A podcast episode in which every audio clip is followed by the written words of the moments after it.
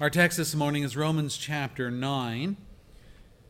And in this text, Paul deals with the subject of the justice of God and asks the question uh, whether or not God is just. Any question of God's justice in this passage stems from the display of his sovereignty both in electing grace and in the judgment of the unbelieving. When Paul says, as he does say, quoting God from Exodus, I will have mercy on whom I have mercy, and compassion on whom I have compassion, the reason is to support God's decision to love Jacob and hate Esau and that before the birth of these twin boys, with no consideration as to their future deeds, foreseen or otherwise, for Paul assures us that God's decision to love Jacob and hate Esau, verse 11, was before birth, their birth, and secondly, before they had done anything, good or bad. So he's, he's prejudicing the statement by saying God's decision was made before these boys were even birthed and before they had opportunity to behave in any kind of way, be it good or bad. So he's dealing with timing here. The timing of God's choice. And he places the timing of the event, God's choice, at the center of this discussion to teach, verse 11, God's purpose in election might stand not by works, be they Jacob's or Esau's, but by him who calls, who, of course, is God himself. In verse 14, he asks the question that he knows is on everyone's mind is God unjust? God made the decision before the guys did anything good or bad. Is that just? He's making the point for God's sovereignty. You see, whenever God acts unilaterally, and when he acts without asking our permission, or when he acts, acts contrary to our assumptions and our opinions, man feels justified, even compelled, to question God's actions, and in particular to accuse God of failing to act morally and upright as he deals with mankind. I wish this were only a characteristic of the pagan community because we could then say that such questioning of God was part and parcel of their sin of rebellion and opposition to the holy will of God. But alas, it is not simply unbelievers who question God in this way. The professing Christian community also feels no compulsion to remain silent in these matters, believing as they do that God must act in accordance with their understanding of God rather than seeing that such understanding may be jaded by wrong assumptions, by erroneous teaching, and even at the heart of the matter, some resident pride that we know best in matters of right and wrong. We know best in matters of what's just and what's fair. And there is no end to man's arrogance, and God's people seem to struggle with this as much as anyone in the world. We should know better, but do we? We should do better, but are we? That's what we want to talk about this morning as we look at the subject, firstly noted there in your bulletin outline justice versus fairness. You know, firstly, that justice has to do with doing what is right what is right. In Romans 3, Paul demonstrates that the faithlessness, faithlessness of men does not f- nullify the faithfulness of God, saying, Let God be true and every man a liar, as it is written, so that you may be proved right when you speak and prevail when you judge. Romans 3, verse 4. Justice is about being true and right when judgment is passed. Now, there's some Old Testament verbiage that helps us get a grasp of what the Bible means by justice. There's some negatives that we find in the Old Testament. Let me read some of them for you. This is from Exodus 23. Do not follow the crowd in doing wrong. When you give testimony in a lawsuit, do not pervert justice by siding with the crowd. Do not show favoritism to a poor man in his lawsuit. You see how he's how justice is being defined here. You don't just go with the crowd. And the guy's poor, so you don't say, well, you know, give him a break. No, you're having to do with truth. He goes on Do not deny justice to your poor people in their lawsuits. Have nothing to do with a false charge, and do not put an innocent or honest person to death. For I will not acquit the guilty. If you do that, you're guilty. Exodus 23, verses 2 through 7. He's saying in this text if the majority is in the wrong and you side with them, justice has been perverted. If you show favoritism, that is unjust. If you execute an honest man, that is unjust. So he's really laying it heavy on his people. Again, Deuteronomy 16, verse 19. Do not pervert justice or show partiality. Do not accept a bribe, for a bribe blinds the eyes of the wise and twists the words of the righteous. Yeah, well, if I'm getting paid to say something different, is justice going to be meted out? Absalom's scheme to undercut David's authority and usurp his throne consisted of this deceptive move. Now, listen to what Absalom did and see if you think this is a definition of justice. He would get up early in the morning. This is Absalom now. He would get up early and stand by the side of the road leading to the city gate. And when you have references to the gates of cities, it's a reference to the place where the judicial body would meet and decide the cases for the day. The court's in session at the gate. That's kind of the thing that's being talked about there. He would by, stand by the side of the road leading to the city gate, and whenever anyone came with a complaint to be placed before the king for a decision, Absalom would call out to him, What town are you from? He would answer, Well, your servant is from one of the tribes of Israel. That would mean the northern tribes, you see. Then Absalom would say to him, Look, your claims are valid and proper, but there's no representative of the king to hear you. And Absalom would add, If only I were appointed judge in the land.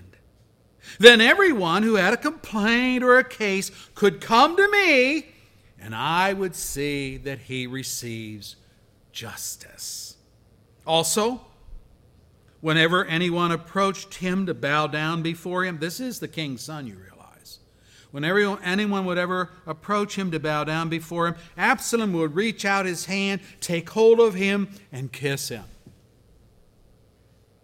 Absalom behaved in this way towards all of the Israelites who came to the king asking for justice, and so he stole the hearts of the men of Israel. 2 Samuel 15, verses 2 through 6. Now,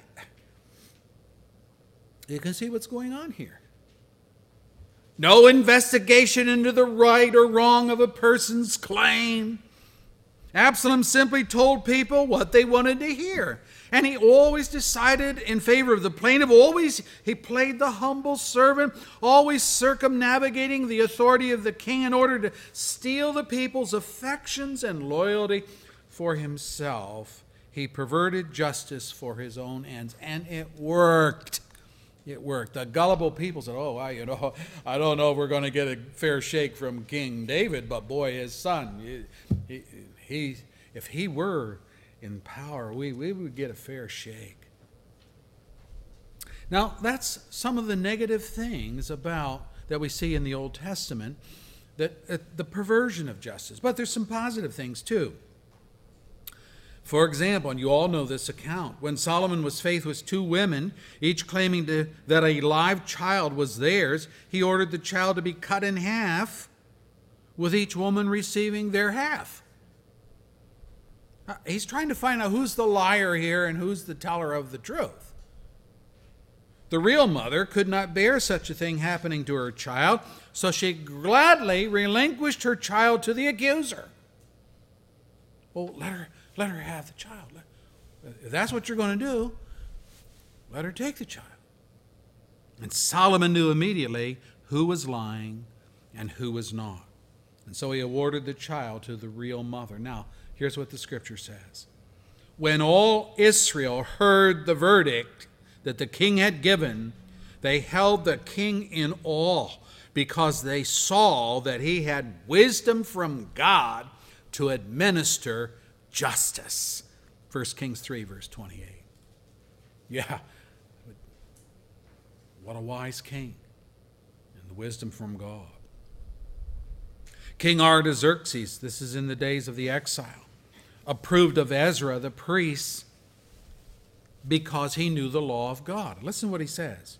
And you, Ezra, in accordance with the wisdom of your God, which you possess, you appoint magistrates and judges to administer judges to all the people of the Trans Euphrates, all who know the laws of your God, and you are to teach any who do not know them. Ezra 7, verse 25. So Ezra's uh, credentials stood out to King Artaxerxes, and he's ruling over this whole Persian empire. He said, You know what? I'm, I'm, I'm appointing you to pick the judges for the land because the judges you pick will know the laws of your God. Solomon writes in the proverb Evil men do not understand justice. Let me read that again. Evil men do not understand justice, but those who seek the Lord understand it fully. Proverbs 28, verse 5. Or again, Proverbs 29, verse 7. The righteous care about justice for the poor, but the wicked have no such concern. Well, just think about that politically and what our country is going through, and you will see Proverbs being lived out in our day.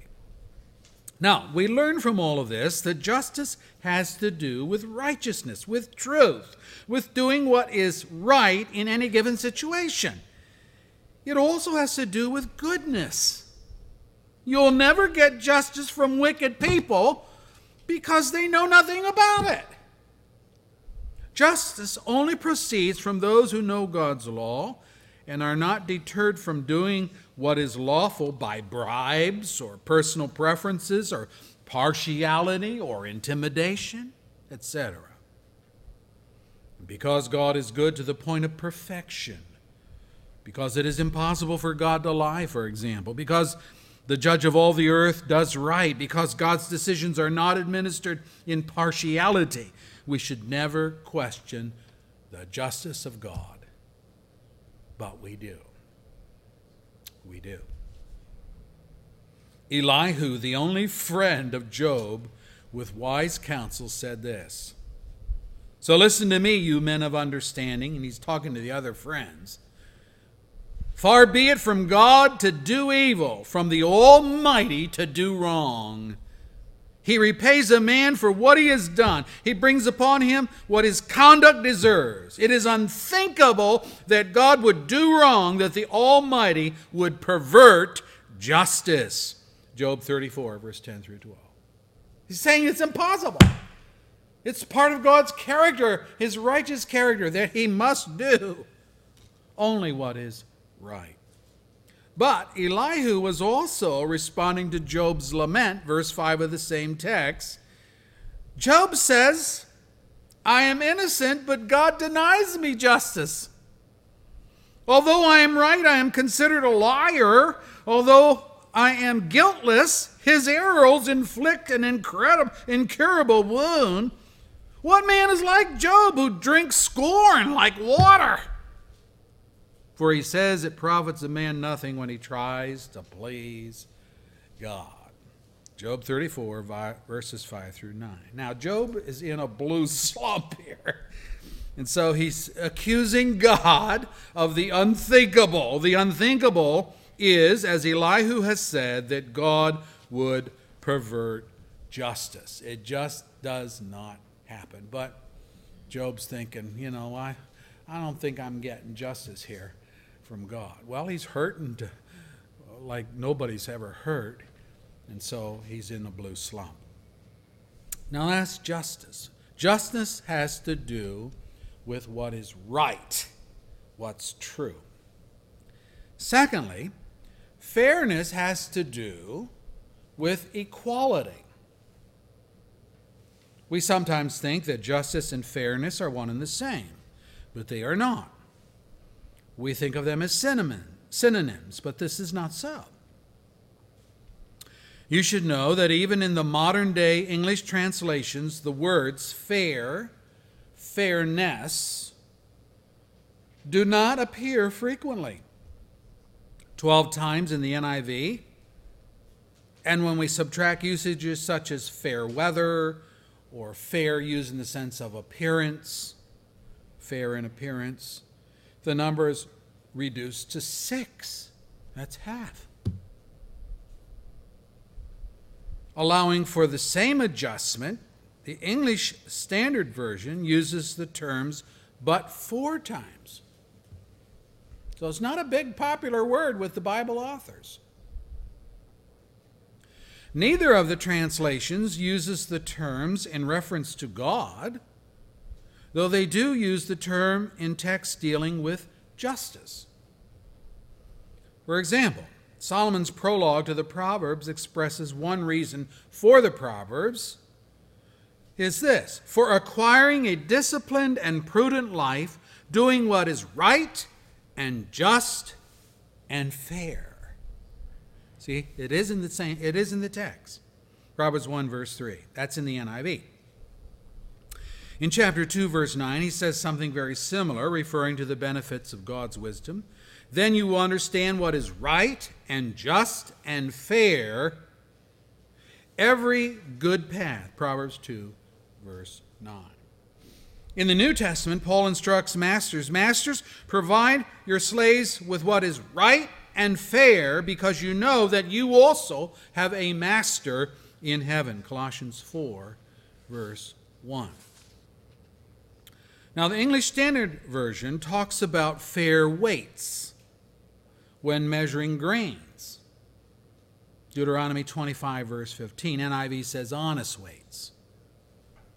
Paul, addressing the Corinthian church on giving, says in 2 Corinthians 8, I do not mean that others should be eased and you burdened, but that as a matter of fairness, your abundance at the present time should supply their needs so that their abundance may supply your need, that there may be fairness. English Standard Version says. Now, in all but one of these texts, the King James Version uses the term equal, equity, or equality, which is the root meaning of both the Hebrew and the Greek terms. And that being so, if we refer to the Hebrew word, the psalmist states of God, He will judge the world in righteousness and the peoples with equity. Psalm 98, verse 9. And by the way, all the modern translations agree with the King James at this point. NIV, ESV, they all have equity as the word. So far, so good. But what is meant when the psalmist assures us that God judges people with equity? I mean, we're trying to figure out which word's being used, but what does it mean? Does he mean that God disposes of cases that come before his tribunal with the same identical sentence or conclusion? Is that what he means by equity? Well, that cannot be, or we would have no such thing as right, wrong, true, false, heaven, hell. None of those things. Justice would be a mockery if everyone got the same identical sentence. Okay. Does he mean that God is not going to adjust the criteria, the standard for judgment, on a case by case basis? Now, I want you to think about this. If God changed the criteria,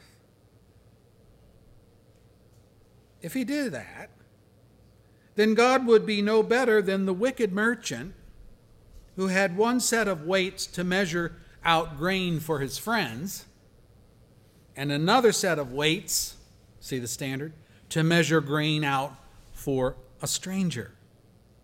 So surely the psalmist is saying that when people are judged by God, their criteria or standard is identical. No rigging the standard to determine outcomes. In this sense, the justice of God is most fair or equal.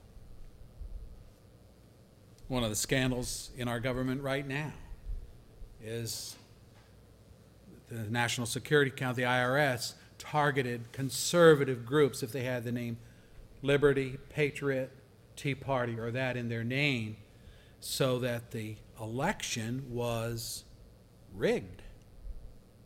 Different standard, you see? Liberal groups were not targeted, but the conservative groups were, so that the outcome would come out the way they wanted it to come out. Now, at this junction, it would do us well to consider yet one more term, and that's the term impartial. Impartial means not a respecter of persons, no favoritism. We have scriptures on this. For the Lord our God is a God of gods, the Lord of lords, the great God, mighty and awesome, who shows no partiality and accepts no bribes. Deuteronomy 10, verse 17. When King Jehoshaphat appointed judges in the land, his counsel to these appointees was this Consider carefully what you do, because you are not judging for man, but for the Lord, who is with you wherever you give a verdict. Now let the fear of the Lord be on you. Judge carefully, for with the Lord our God there is no injustice or partiality or bribery. Second Chronicles 19, verse 6 and 7. And we're getting a feel now, are we not, for what is meant by justice and fairness. Peter, when he was invited to the house of the Roman centurion Cornelius, confessed, I now realize how true it is that God does not show favoritism, but accepts men from every nation who fear him and do what is right. Acts 10, verse 34 and 35. Paul, in speaking of the judgment to come, says God will give to each person according to what he's done. There will be trouble and distress for every human being who does evil, first for the Jews, then for the Gentiles, but there'll be glory, honor, and peace for everyone who does good, first for the Jews, then for the Gentiles, for God does not show favoritism. Romans 2, verse 6 through 11. Wow. We need a dose of this kind of fairness, don't we? In our judicial system. Now, impartiality is not identical to equality, but it is closely related in these verses because God is saying that when He passes judgment on people, He does not have one standard for Jews and another for Gentiles, nor does he alter his decisions if someone pays him a bribe to do so. And in this sense, God's refusal to show favoritism in his decisions is a matter of equity or fairness. He's refusing to take the bribe, he's refusing to tamper with the criteria of judgment. Now that brings us, we're moving logically here, hopefully, that brings us to judges, justice versus mercy. And the first point in that is that election, God's election or choice in ages past, before the foundations of the world, is a matter of mercy. Mercy. For example, when we read in Romans 9, verse 13, Jacob I loved, but Esau I hated, it is clear that a decision has been made by God that is not equal. Follow me now? It's not equal. God is dealing with Jacob in a way that he is, is not identical to how he deals with Esau. And that is why Paul postulates the question is God unjust? See, he's throwing it in, into the realm of the judicial. Just follow the logic here. He raises this question, Paul does, because people do not believe that it's right, can I say, just for God to be selective like that. That's not right. We hear it all the time. They view God's decision as a matter of injustice or of not being fair. If the decision of God to love Jacob and hate Esau were based on favoritism or partiality in the judicial court, they would have a point. Because after all, God says himself that neither one of these boys had done anything good or bad to either commend them to God for any good that they might have done or condemn them before God for any evil they might have. So we're not in the area of activity yet. Nor may we play games with the text as some have done by suggesting that God foresaw that Esau would be immoral and godless. Hebrews 12, verse 16, that's the epitaph of his life. No one would like to have that epitaph written about him. But there it is. Well, God foresaw that in Esau, and so he chose to love Jacob over Esau. Well, that would be to ignore the fact that God also foreknew that Jacob was going to be the biggest liar around, that he was a deceiver and was known for his deceptions, which, in the justice of God, is sufficient to condemn him to hell as any immorality that was committed by Esau. Say, where do you find that? Revelation 21, verse 8. All liars, their part will be in the lake of fire, along with all the immorals. Others still, and they're unwilling to say of God that he hates anyone. Oh, that's a, that's a strong term. We can't say that. So they go so far as to mess with the wording of the text reading it this way Jacob I loved, but Esau I loved less. You can't do that. These gymnastics are meant to preserve the integrity of God, but in the end they dishonor God because they put words in his mouth that he never said, or they postulate that God's choice of Jacob over Esau was based on good works versus bad works, though foreseen, which denies verse 16, which categorically states that God's election does not depend on man's desire or effort, but on God's mercy. You got to be careful. You can't mess with the text. You can't put words into God's mouth so you feel better about this very and it's a strong word this word that God hates God actually hates people. Now, the principle we need to settle with in our minds is that election is firstly not a matter of justice, it is a matter of mercy. This means that to ask the question, is God unjust? In the scenario before us, loving Jacob, hating Esau, is to throw the decision of God into the judicial realm of right, wrong, partial, impartial, where none of these things apply. True, Paul asks the question, is God unjust? Verse 14, because that's what everyone thinks. Justice has to do with meting out a righteous decision based upon performance. Keep my decrees and laws, for the man who obeys them will live by them. I am the Lord. Leviticus 18, verse 5. That's a judicial decision. But the opposite also applies. The children rebelled against me.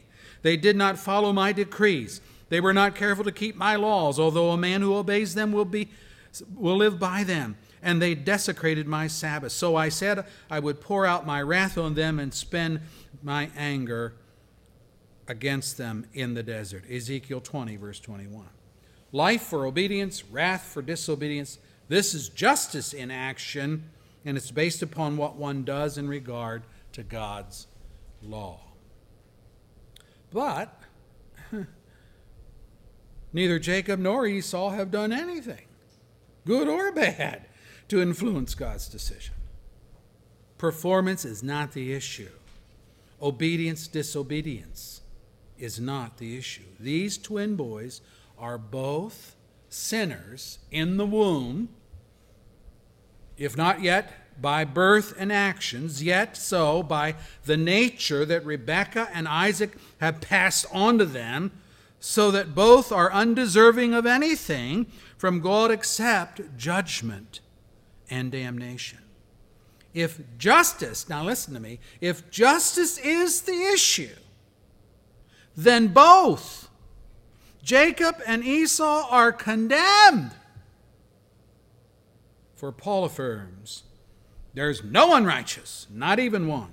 All have turned away.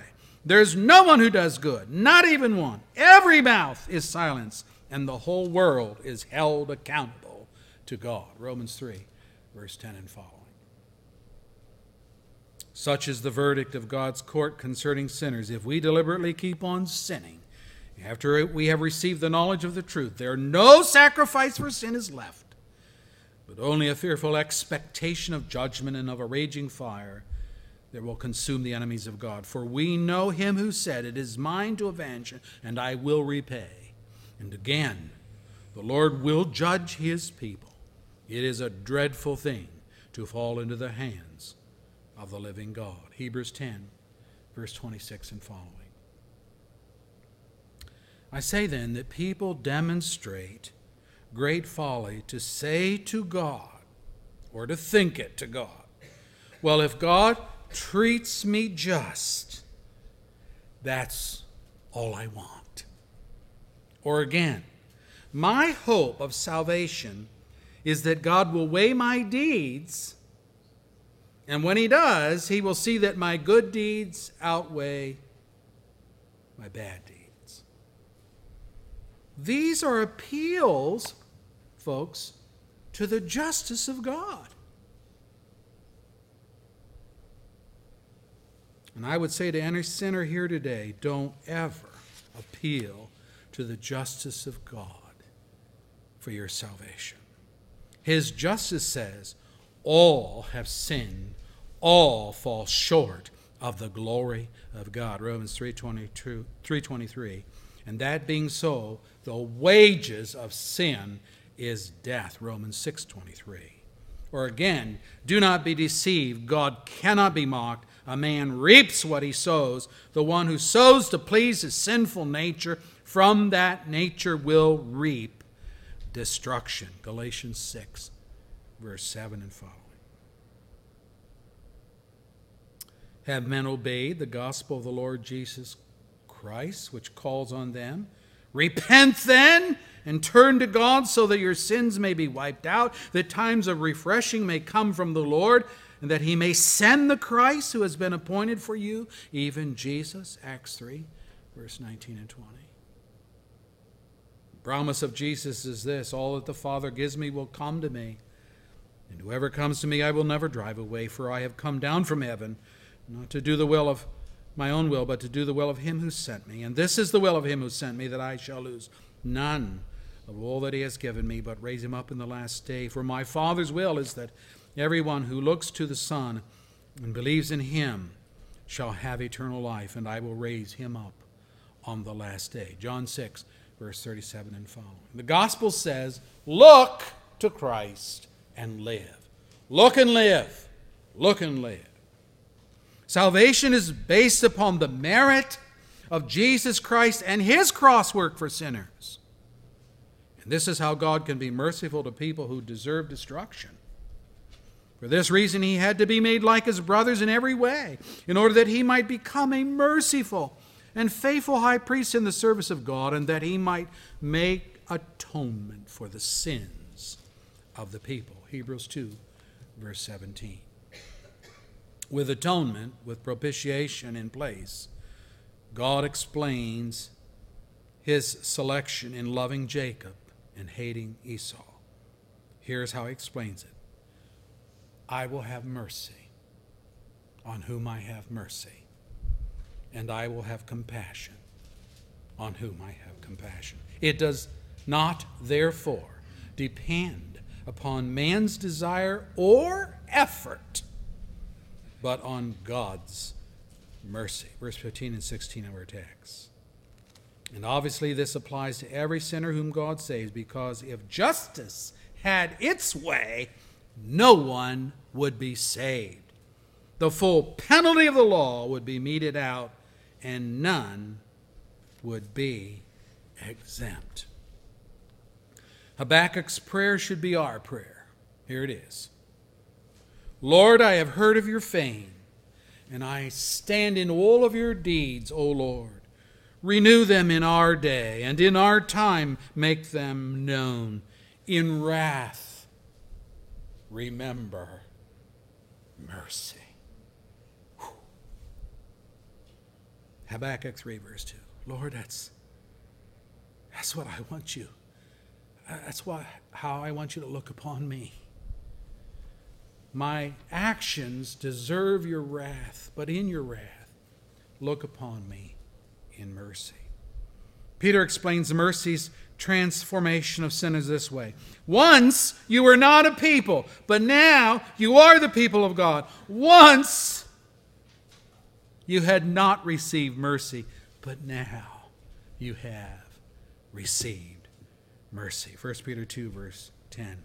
And James explains the outcome mercy triumphs over judgment. Wow. Election is firstly a matter of mercy.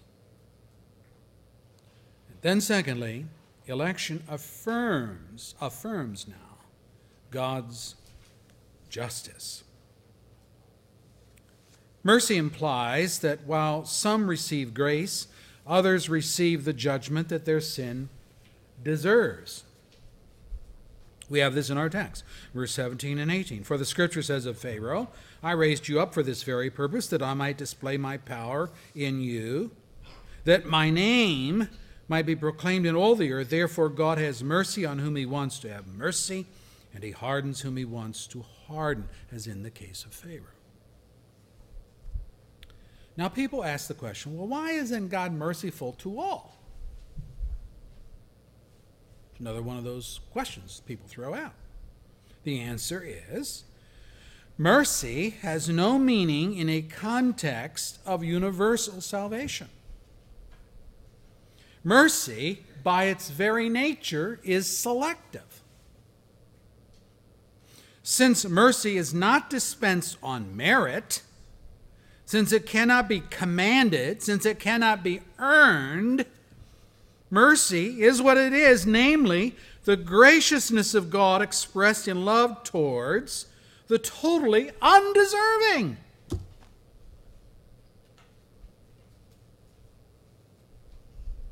Election and God's love go together. Let me read it. For he chose us in him before the creation of the world to be holy and blameless in his sight. In love, he predestined us to be adopted as his sons through Jesus Christ, in accordance with his pleasure and will, to the praise of his glorious grace, which he has freely given us in the one that he loves. Ephesians 1, verses 4 through 6. Now, there are resultant accoutrements to this election that are also grounded in love. Let me read some. But because of his great love for us, God, who is rich in mercy, did what? Made us alive with Christ even when we were dead in our transgressions.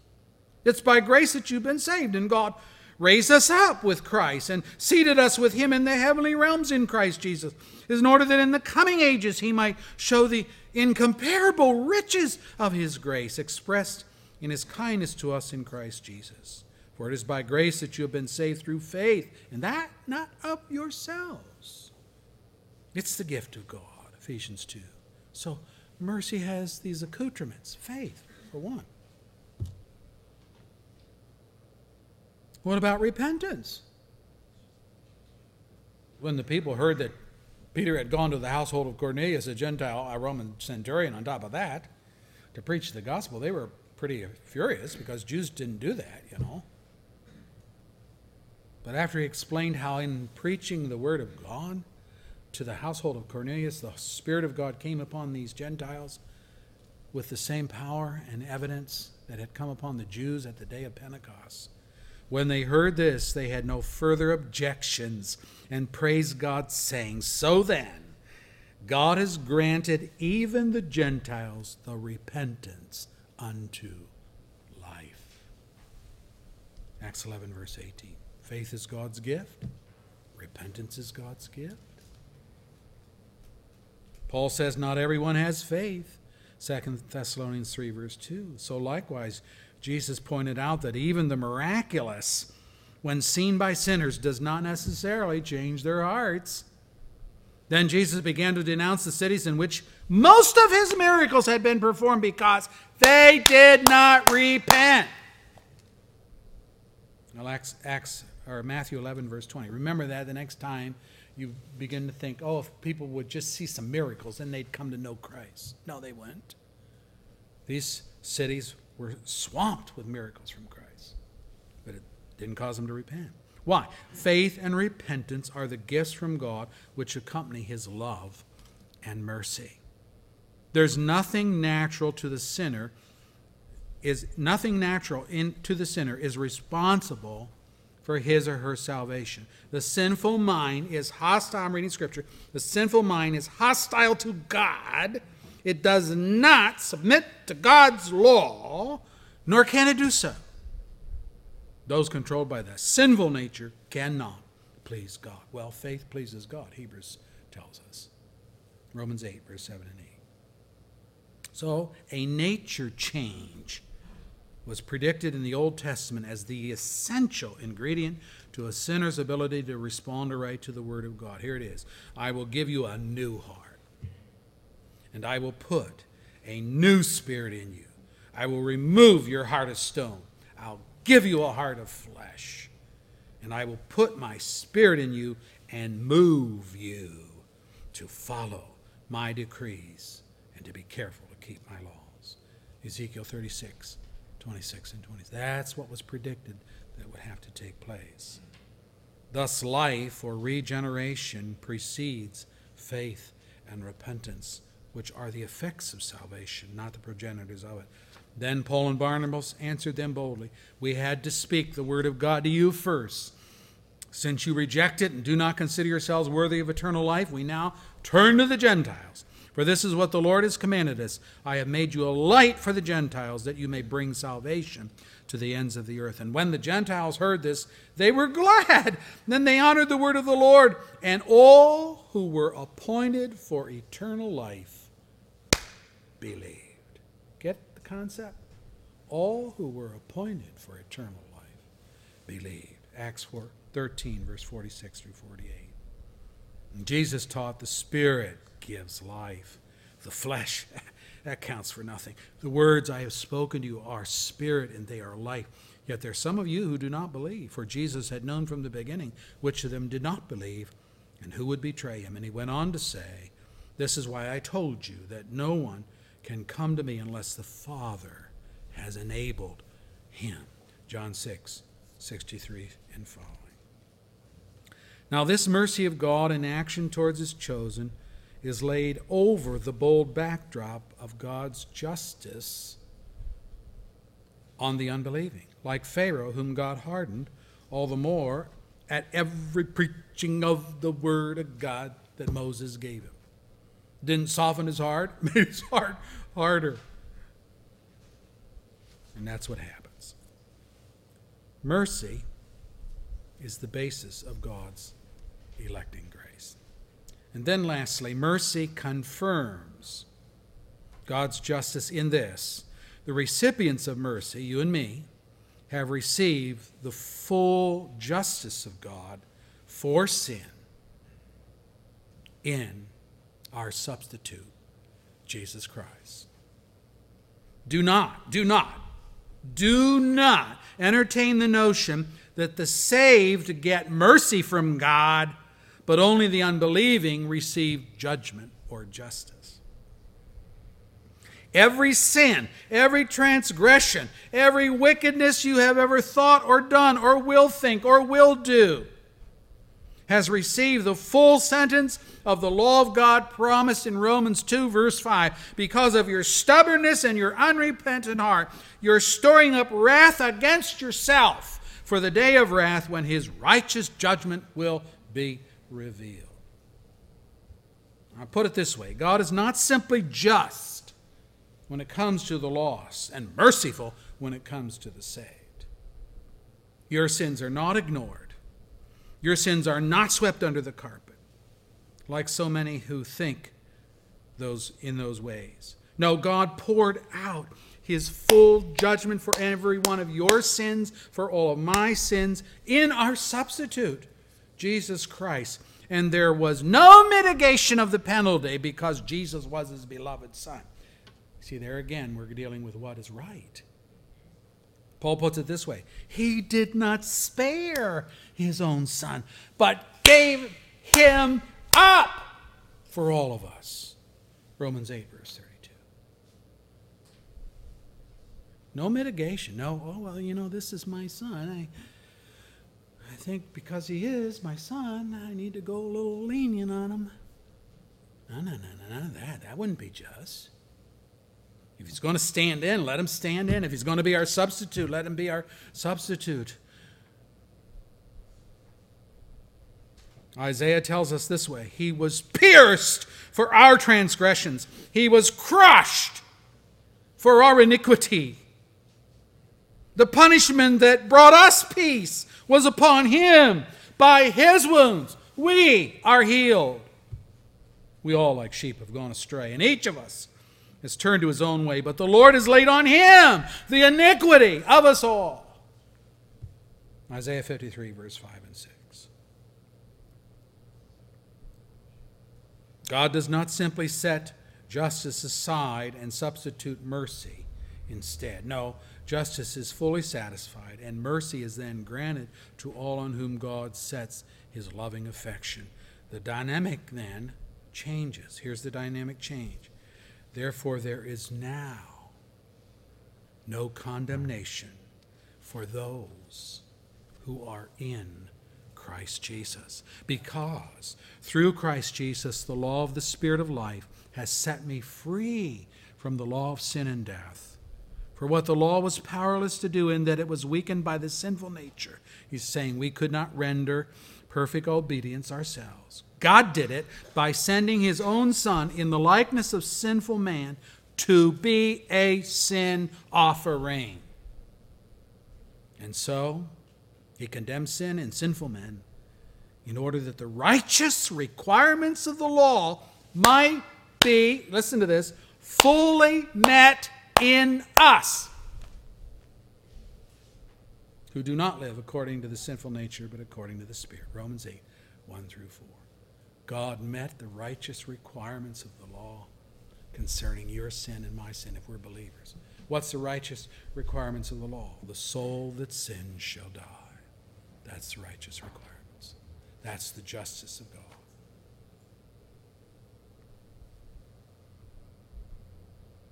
Justice has been satisfied. Mercy triumphs over judgment. Now, while I am fully convinced that the number of God's elect is set and that Jesus' words are true, this is the will of him who sent me that I shall lose none of all that he has given me, but raise them up in the last day. John 6, verse 39. I believe it is equally true that sinners who plead with God for mercy will not be disappointed.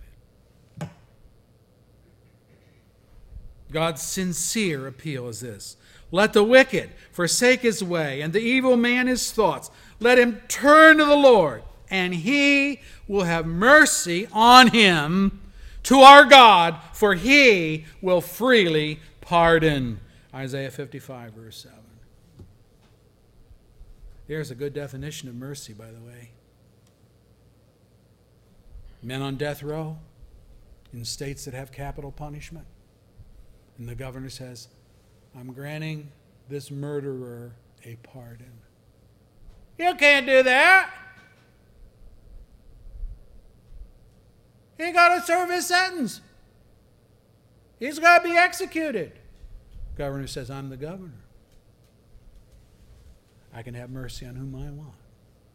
I can pardon who I want.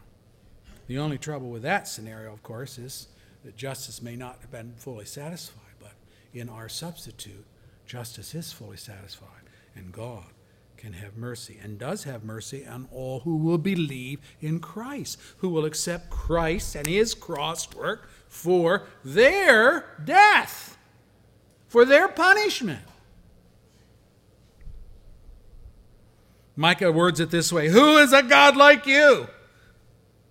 Who pardons sin and forgives the transgression of the remnant of his inheritance.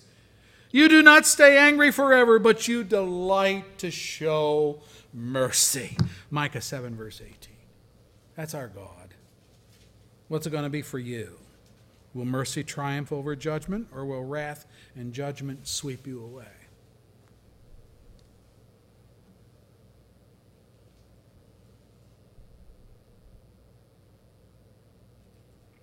Paul says, as God's fellow workers, we urge you not to receive God's grace in vain, for he says, In the time of my favor I heard you, and in the day of salvation I helped you. And I tell you, now is the time of God's favor. Now is the day of salvation. 2 Corinthians 6, verse 1 and 2. You know, that's the gospel. And that's why we preach the gospel. We're telling sinners who are under the justice of God the day of wrath is coming. You're not going to escape. He knows everything, He's got books. All your deeds are written there. And if you want justice, you're going to get it.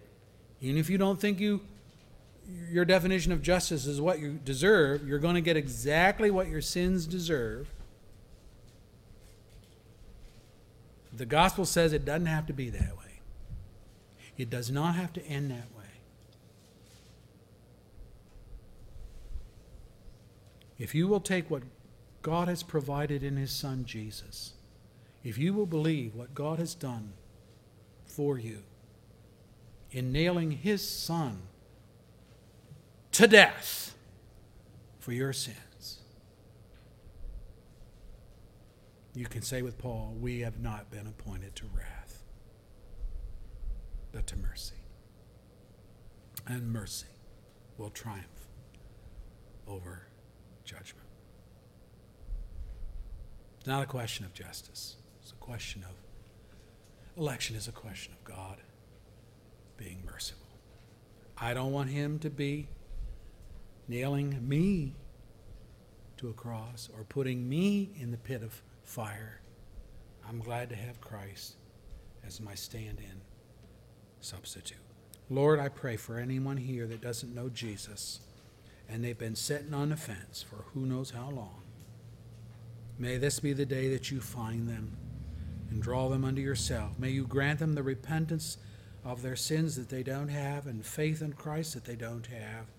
May you awaken their hearts that they may cry out and, and, and plead with you for mercy, not justice, but for mercy. And in getting mercy in Christ, the justice aspect is taken care of. Wow, who could have thought of a plan of salvation like this? None but God. So all the religions of the world and all the unbelieving of the world are working real hard to try to please God, try to satisfy in their deeds a righteousness of their own so that they can plead with God that they're good people, not bad. God nailed his son to a cross because men's sin were such that none could plead righteousness. You sent the perfect substitute. We thank you.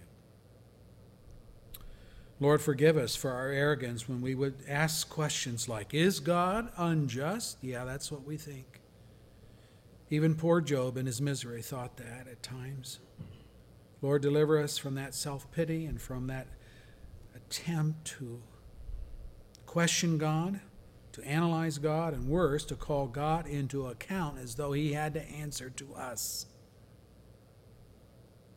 May we understand this morning that we answer to him and we had best be on his side of mercy. Lord, we plead, I plead for mercy on anyone here today that is outside of your grace. Lord, may this be the day that you find them. May this be the day that you grant them a new heart. Take out that stony heart and make their heart come alive to God.